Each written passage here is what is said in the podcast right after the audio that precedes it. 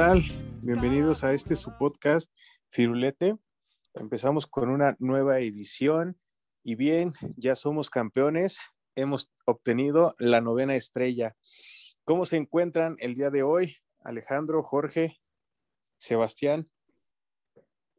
Pues muy bien, creo que, creo que eh, yo manifestaba ahí en el grupo de Instagram que cuando comenzamos a hacer este, este firulete, pues teníamos la idea de que a lo mejor, ¿no? Entonces no sabíamos, pero que nos tomara el campeonato para poder relatarlo, ¿no? Entonces, pues eh, damos fe y somos testigos de lo que pasó con Cruz Azul este semestre.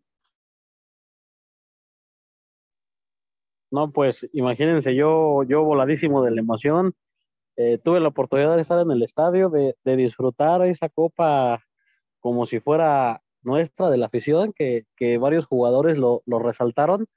Y pues sí, como dices Alejandro, y, como lo dijo Olga también en la edición pasada, estas buenas vibras se contagian y, y, al parecer, pues nos tocó la suerte, ¿no? Que, que, empezando este proyecto del podcast, quedan campeones. Ojalá y también nos dé un impulso para que llegue a más audiencia. ¿Qué tal? Pues muy bien, este, día 4 y, todavía como que muchos estamos sin poderlo creer del todo, pues ya que era algo que nunca habíamos vivido, pero, pero muy contentos. Nos tocó también estar ahí en el estadio viviendo las emociones. Y bien, Alejandro, ese día, ¿cómo lo viviste? Porque, bueno, ya sabemos que Jorge y Sebastián estuvieron en el estadio, pero tú, ¿dónde andabas?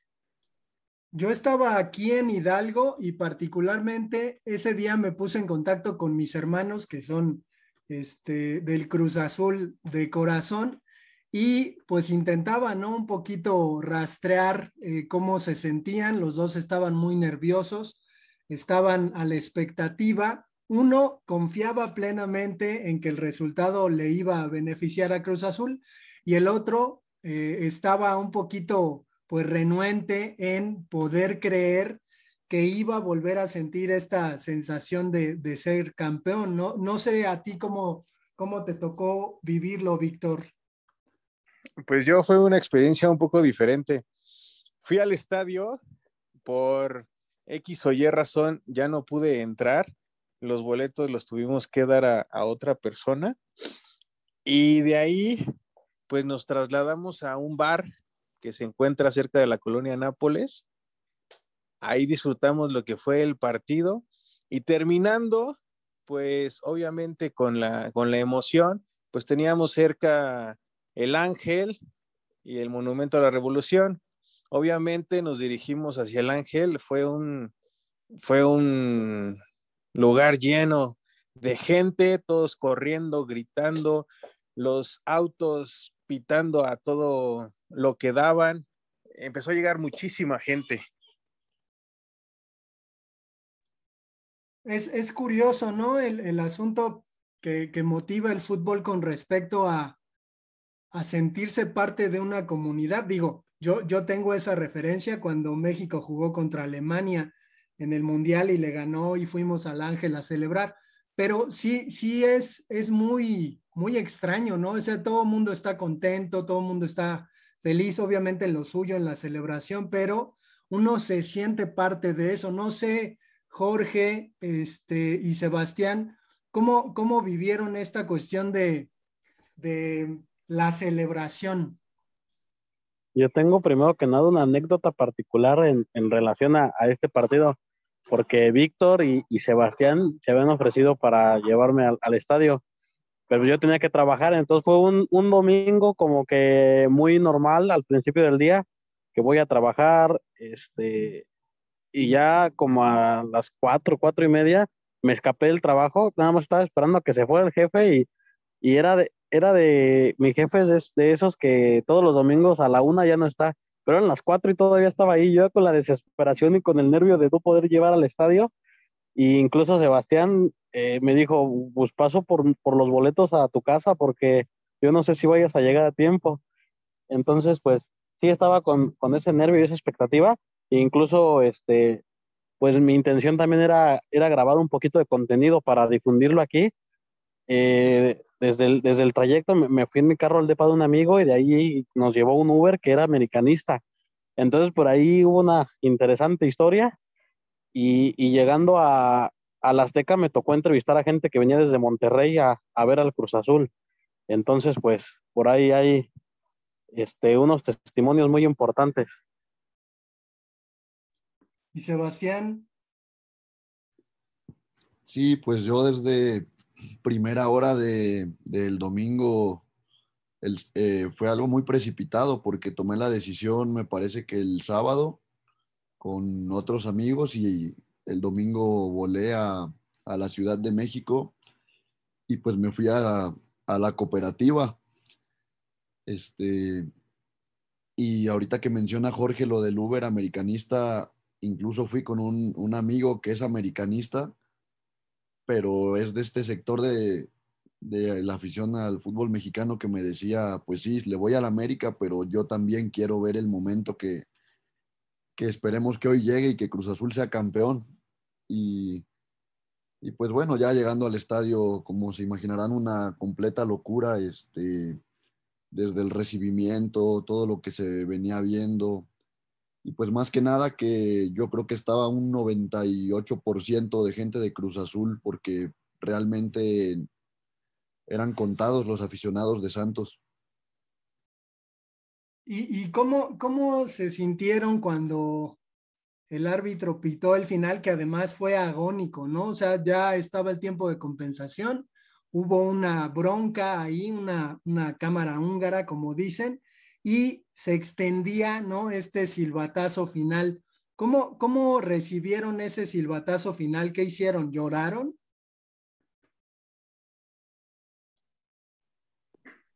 Fíjate que yo cuando estaba con, con los amigos con los que me fui al bar, se pusieron a llorar, estaban a, mi izquierda y se pusieron a llorar, empezaron a festejar con el mesero, se abrazaron, dijeron, después de 23 años por fin somos campeones, estaban a, lágrima tendida, empezaron a, a, decirle salud a todos, estaban muy eufóricos. Me imagino que en el estadio estuvieron peor. Pues por, por lo menos Sebastián y yo estuvimos juntos en, en, en, el estadio, empezamos a animar a la gente desde el primer minuto, ¿no? Desde, incluso antes de que empezara el partido, por ahí había una lluviacita ligera y todos como que se espantaron y empezaron a, a buscar refugio, irse de sus lugares, pero pues nosotros estábamos alentando y gritando y, y, y animando, ¿no? Que, que, se escuchara el estadio. Incluso por ahí del medio tiempo la voz ya no nos daba, pero, pero ahí seguíamos. Y sí, como dices, yo creo que desde el minuto 80 que caigo en cuenta de que pues estamos a 10 minutos de ser campeones, empieza esta agonía, ¿no? Que, que, que dices, a ver a qué horas este, nos empatan o a ver a qué horas nos meten otro gol. Y, y sí, en, en lo personal a mí el estómago lo traía todo revuelto, me tocaba la cabeza, me manoteaba, no sabía qué hacer y, y, sí, fueron, fueron momentos difíciles, incluso en el tiempo agregado pusimos un cronómetro con el celular y cada 10 segundos estábamos volteando a ver si ya había avanzado un poco el tiempo.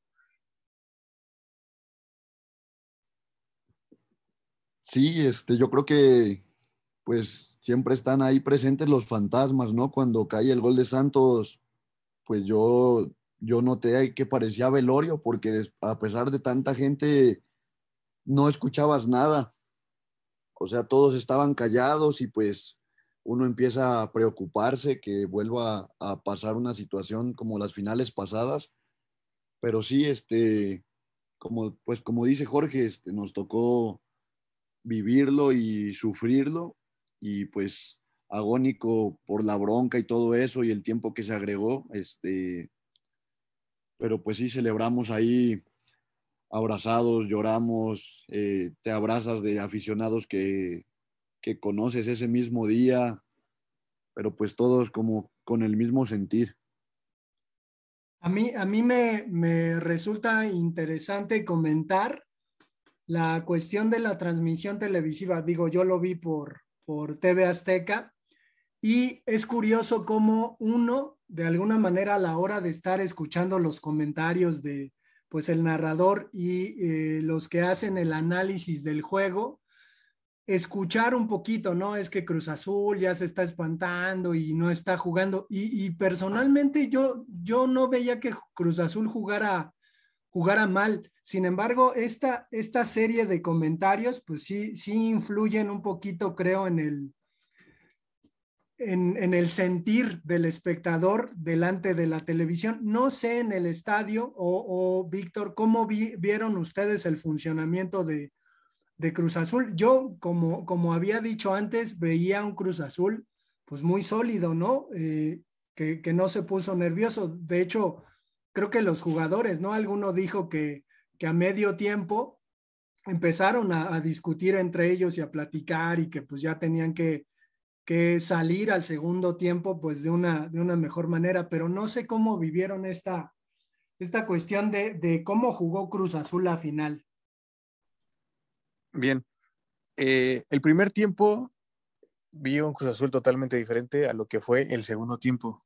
El primer tiempo sí vi a un Santos atacando y casi cerca del final pues logra el gol, ¿no?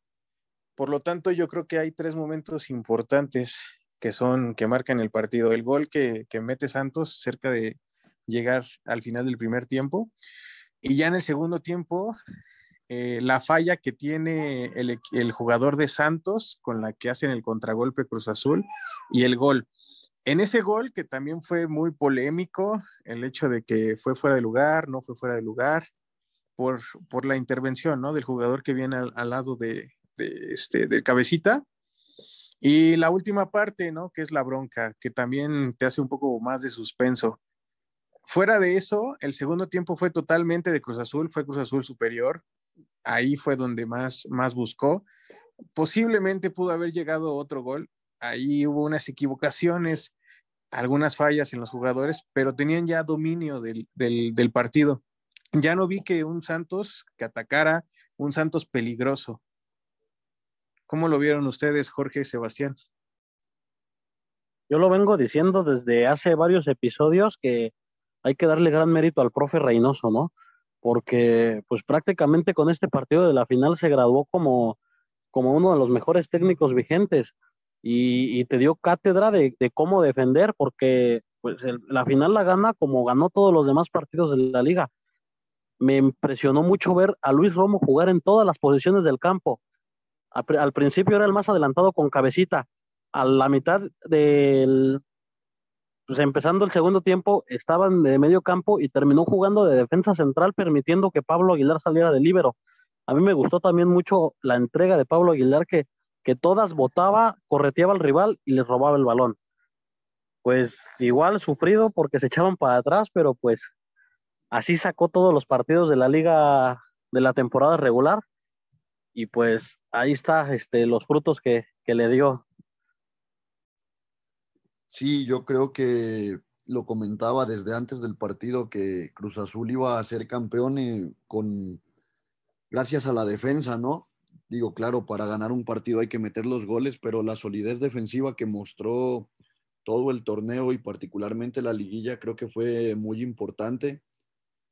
Eh, creo que el gol de Santos sí propuso más el primer tiempo, pero pues quizá, como dicen, ¿no? Estaba Cruz Azul defiende y defiende, alguna iba a caer, pero pues también descuidó mucho Santos su medio campo y, y pues afortunadamente se consigue el gol de, parte de Cruz Azul.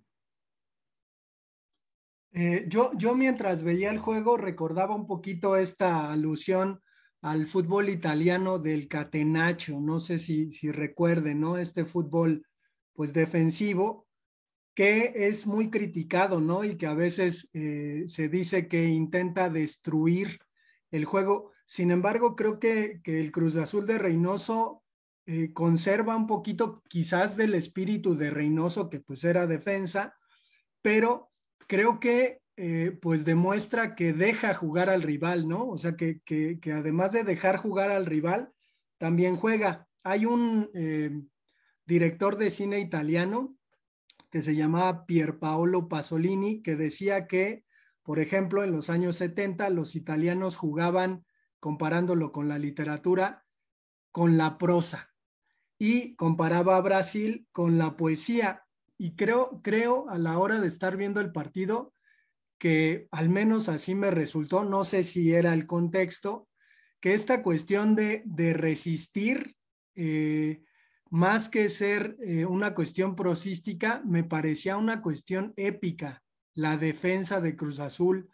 No sé, no sé eh, si deberíamos orientar un poquito este podcast hacia qué significa para ustedes que Cruz Azul quede campeón. Yo lo voy a tener que decir, pero eh, creo, creo o, pensé que puede ser la oportunidad para que eh, Cruz Azul, teniendo las adversidades que tiene, pueda encontrar en este campeonato un punto de encuentro, ¿no? De encuentro de personas que a lo mejor ahora están por intereses, por cuestiones peleando, pero no, no sé qué les parezca esta idea de que pues probablemente el campeonato podría ser un primer pasito para resolver la situación sin entrar tanto en, el asunto político de lo que pasa en Cruz Azul. Pues yo pienso que aquí hay de, dos aguas, ¿no? Ya sea que, como lo dice, sea un punto de encuentro, de inflexión, donde, donde haya, haya amistad de, de ambos bandos, de tres bandos, de cuatro bandos, no sé, no sé cómo esté la situación, o que incluso genere más separaciones entre, entre las, las diferentes este, perspectivas, ¿no?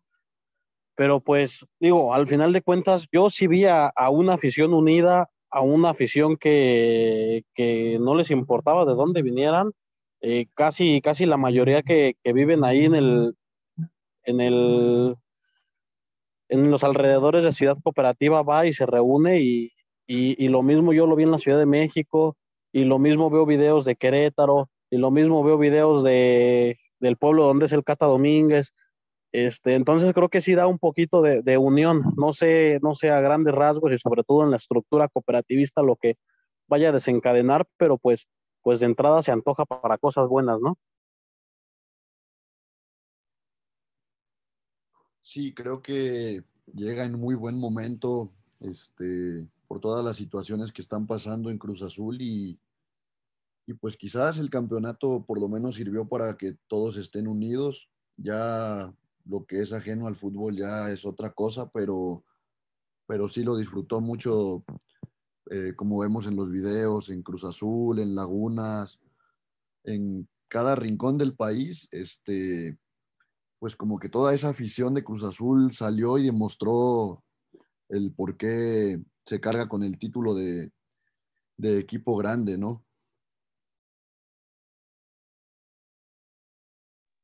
Y, también por ahí este, dicen mucho, ¿no? De que, el Cruz Azul viene a, el campeonato de Cruz Azul viene a alterar factores, ¿no? Que, que de repente dicen que llega Club de Cuerpos a la Liga Mexicana, que, cuántos campeones hubo, hubo de varios años, lo que comentaba Víctor, ¿no? Del Atlético de Madrid en España, del Inter de Milán en, en Italia. Entonces, pues es un año particular, ¿no? De que tiene, tiene estas características de que, pues prácticamente imprevistos, inesperados, llegan y, y sacan la casta, ¿no? Lo dices por Xavi Alonso, que ya es fan de Mazatlán, y por Eva Longoria siendo parte dueña de Necaxa. Pues lo mismo que Mesut Özil, ¿no? También ahí este, poniendo en Twitter que también este, se unan a, a este nuevo grupo de accionarios del Necaxa. Y bueno, ya como dato, este, tantos años se nos cargó, ¿no? Con la sequía y pues ahí sin, sin raspar muebles, ¿verdad? Pero pues quiero recordarles que el que sigue Pumas lleva 10 años sin ganar un título de liga. Pero, pero Atlas lleva 70, no le hagas. Ya, te pusieron ahí una palmadita en la espalda, Alejandro. ¿eh? No, yo, yo le dije además a Jorge porque puso eso en, en, este en el WhatsApp y le dije, el buleado termina siendo buleador. Pero bueno, creo que, creo que la imagen, la imagen de la fotografía eh, donde no solamente uno, sino dos personajes terminan levantando la copa, creo que es lo que a mí me entusiasma para poder pensar en un Cruz Azul, digo, no sé, reconciliado, ¿no? Y en un Cruz Azul, pues, pues fuerte, con todas sus partes eh, unidas, pero ¿cómo vieron este gesto? Porque pues además eh, es, es algo inusitado, ¿no? Que dos jugadores levanten al mismo tiempo la copa, fue Cata y Chuy. Eh, ¿Cómo vieron esta cuestión? Es, es muy simbólica, o sea, más allá de, de que, pues obviamente a ellos les tocó tener derrotas y a lo mejor al hacerlo, pues estaban este, quitando de encima algunos fantasmas, pero ¿cómo vieron esta cuestión? Sí, a mí no, a mí no se me hizo nada sorpresivo. Incluso yo ya había platicado con Sebastián desde la temporada pasada que me gustaría que Cata alzara la copa, ¿no? Por más que nada, como dices, por el mensaje que lanzan. A veces uno como futbolista y como estás en el centro de los reflectores, tienes estas oportunidades de lanzar mensajes, de lanzar bombas, donde pues prácticamente si tú, si tú lo dices como tal, se puede malinterpretar, pero si mandas este, este tipo de, pues no sé, como que disfrazadas, pues se logra entender, ¿no? Y, incluso, pues, habla mucho de, estos dos jugadores, de lo que, de lo que quisieron este, transmitir a su afición, ¿no? La, la unidad, como dices. Sí, yo lo vi, este, eh, no, no, recuerdo si le comenté a Jorge o a mi otro amigo de Tepeji, en el momento que pasa esto, lo, lo sentí como algo, algo profético, ¿no? De, de las palabras de Aquino. Eh, mi mente luego, luego dijo, ya todo está hecho, se viene el momento que Aquino profesó. Y, y pues sí, es, eh, demuestra mucha unión, ¿no? En lo que es el equipo y, como dice Jorge, lanzar un mensaje con este tipo de, cosas, creo que, fue algo muy bonito y, y muy representativo porque claramente toda la afición entendió el por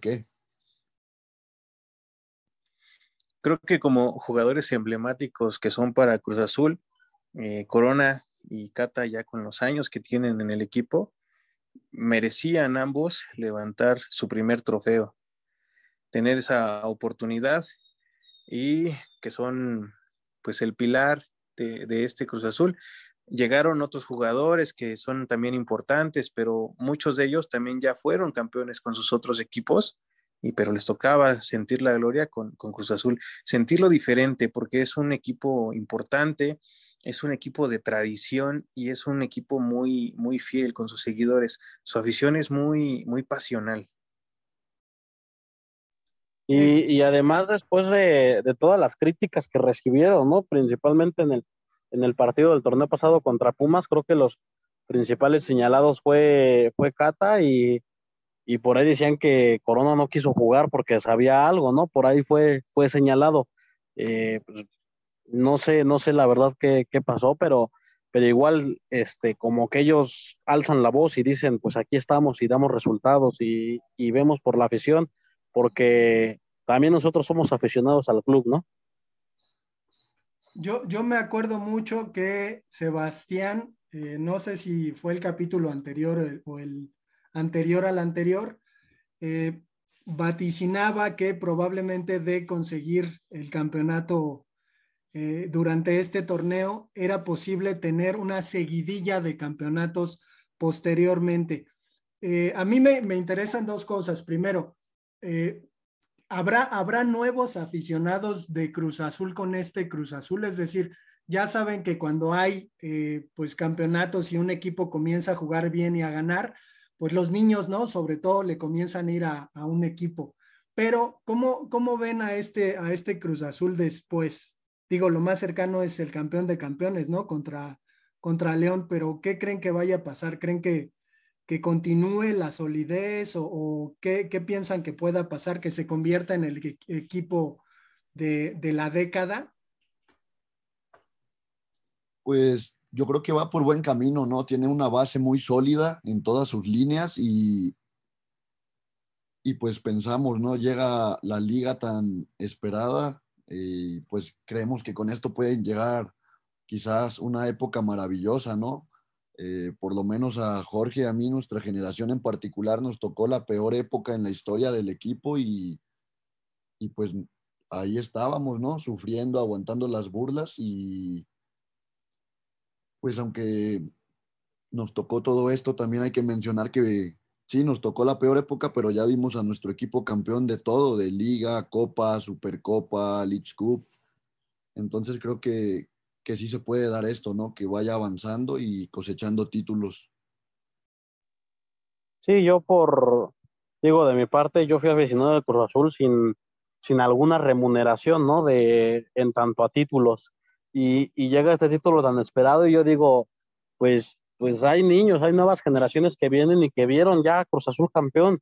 Entonces se identifican, no, no sé cuántos vieron a sus papás llorar, no sé cuántos vieron a sus tíos llorar, no sé cuántos vieron a sus primos este, festejar y, y, y, ahí casi dando un, un, infarto, ¿no? Por, por este campeonato, pero, pero pues sí, yo creo que, que va a hacer mucho eco, principalmente en las futuras generaciones.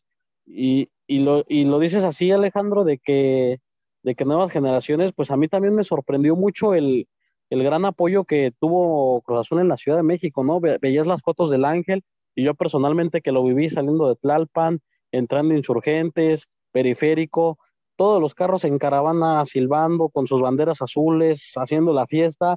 A mí me sorprendió, ¿eh? Porque vi una ciudad paralizada.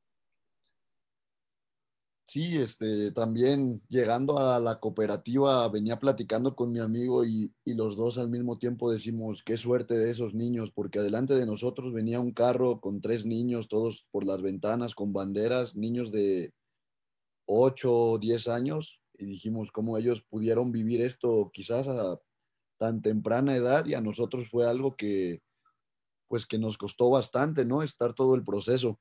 Pero pues sí, yo creo que Cruz Azul despierta eh, pues un sentimiento siempre en nuevas generaciones y, y pues año con año, pase lo que pase, siempre va a tener una afición inmensa. A ver, Sebastián, a mí me tocó festejar el campeonato hace 23 años. Yo tenía 8 años tenía la edad de esos niños, pasaron 23 años para que volviera a ser campeón. ¿Quién vivió ese proceso? También me tocó a mí. Y eso que yo estoy aquí en, cooperativa con todos. Digo, también siento eso, e, esa emoción por el equipo, porque es, es mi ciudad, ¿no? O sea, yo soy, toda mi vida la he pasado en Cruz Azul he visto el sufrimiento de todas las copas, he visto también cuando han ganado la mayoría, lo que fue Copa, Supercopa, el, el viaje a Marruecos, también me ha tocado, digo, yo realmente mi, mi, equipo no es Cruz Azul directamente, pero indirectamente siento un cariño enorme a este equipo. Sí, yo creo, bueno, más que nada es porque eh, te tocó vivir todo eso, pero hablaba de nuestra generación en particular, como nacemos en el 98, 99, pues no nos toca, nos toca arrastrar más que nada las finales perdidas y, y pues no ver el título de liga.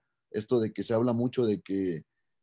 Eh, no, y sobre le... todo aguantar burlas, ¿no? Y, y, memes y todo ese tipo de cosas, aguantar todo ese sufrimiento que, que justamente cuando pita el árbitro explotan todos los sentimientos, ¿no? Y, y salen por ahí en forma de lágrimas y gritos y, y no, no, fue una experiencia inolvidable y, y, y, sí, sí, estoy de acuerdo contigo, Sebastián. Y sin embargo, el fútbol eh, es de momentos, ¿no? Es decir, ha pasado el torneo, Cruz Azul es campeón, pero necesita eh, trabajar, ¿no? Y refrendar ese título. A mí me parece que que es muy posible. Eh, parece que los equipos chonchos se están preparando bien, ¿no? Como que andan dolidos de que esto hubiera pasado. Y con respecto a eh, que Cruz Azul paralice la ciudad o el país, les aseguro que no ha sido la primera vez, ya hablaremos de, de Cruz Azul en Copa Libertadores. Y yo nunca, ni siquiera con la selección mexicana, vi un día entre semana que el país estuviera, bueno, que la Ciudad de México estuviera desierta por la expectativa que generaba Cruz Azul en la final de la Libertadores. Pero ya hablaremos de eso después. pues vamos concluyendo este podcast. No sé si quieran comentar algo, si quieran echarse una porra para Cruz Azul. Pues yo por ahí comentar que aún no me cae el 20, ¿eh? yo todavía no analizo esta, esta situación, este evento tan histórico, no, no, no llego a, a captar la importancia que tiene, ¿no? Simplemente pues me pongo feliz porque somos campeones, ¿no? Pero, pero pues detrás de eso todavía hay, hay, hay, un, hay un montón de cosas. Sí, yo creo quizá es el título de liga que nos ha tocado, pero creo que es el, el más importante por, por, lo que costó, ¿no? La sequía de años, las finales perdidas, el sufrimiento. Yo creo que en el momento que el árbitro pita el final, este, pues hay muchas cosas, ¿no? Muchos sentimientos y, y pues igual que Jorge, yo todavía no lo, lo logro asimilar, pero pues felicitar ¿no? a toda la afición de Cruz Azul y a los que vivieron el proceso este de sufrimiento, de duelo, que por fin este, pues nos llegó esta alegría, ¿no? Por ahí dice la porra, yo soy celeste, es un sentimiento que no morirá. Ya nada más falta que te encueres, Jorge. Ese show ya lo di la vez pasada ya. Pues Víctor, no sé si quieras comentar algo ya para concluir. Pues nada más que muchas felicidades, la afición lo, lo merecía y que este sea el inicio de una mejor época. Bien, pues eh, mandamos saludos a quienes nos escuchan. Eric eh, por ahí me comentó que le gustaba mucho el podcast. No sé si tengan comentarios y Jorge, si quieras decir el correo electrónico. Este, sí, el correo electrónico es firulete de color azul arroba gmail.com. Así como suena todo, todo junto. Igual lo encuentran en la descripción del podcast en Spotify o en cualquier plataforma que, que lo estén escuchando. También agradecer al grupo Versuit Bergarabat por la, el uso de su canción Toco y me voy. Y yo quiero mandar un saludo y un abrazo a mi amigo Diego y a Alessandra, que fueron con quien los que también me tocó vivir en el estadio esta emoción y creo que, que tenemos muchos sentimientos este, encontrados por la situación. También un pues. saludo a los, a los que estaban atrás de nosotros, ¿no, Sebastián? Que no dejábamos verlos del partido. Sí, también. Pues les hubieran dicho que tenían un podcast, pero bueno. Nos vemos para la próxima. Adiós. Hasta luego. Hasta luego.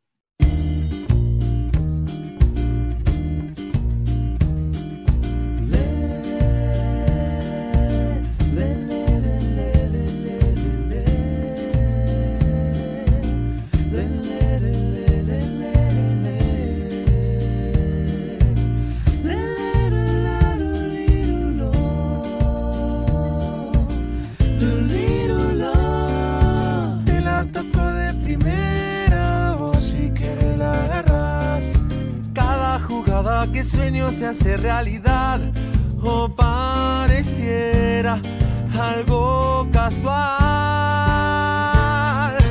Aunque ponga la barrera, yo te la mando a guardar. Toda la vida es un baile y te pueden bailar,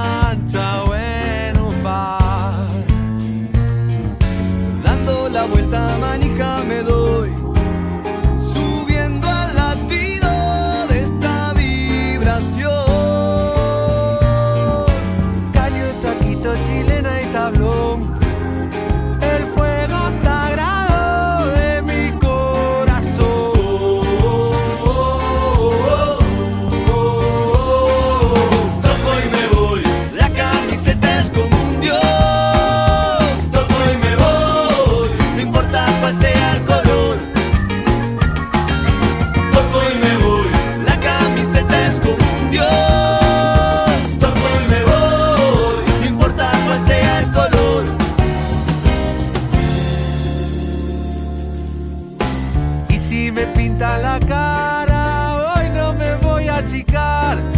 Cuando me muerda la pena no voy a llorar. Se ha terminado el festival. En un picado cualquiera mi alma se echa a rodar. Este es el juego que siento y no pienso parar.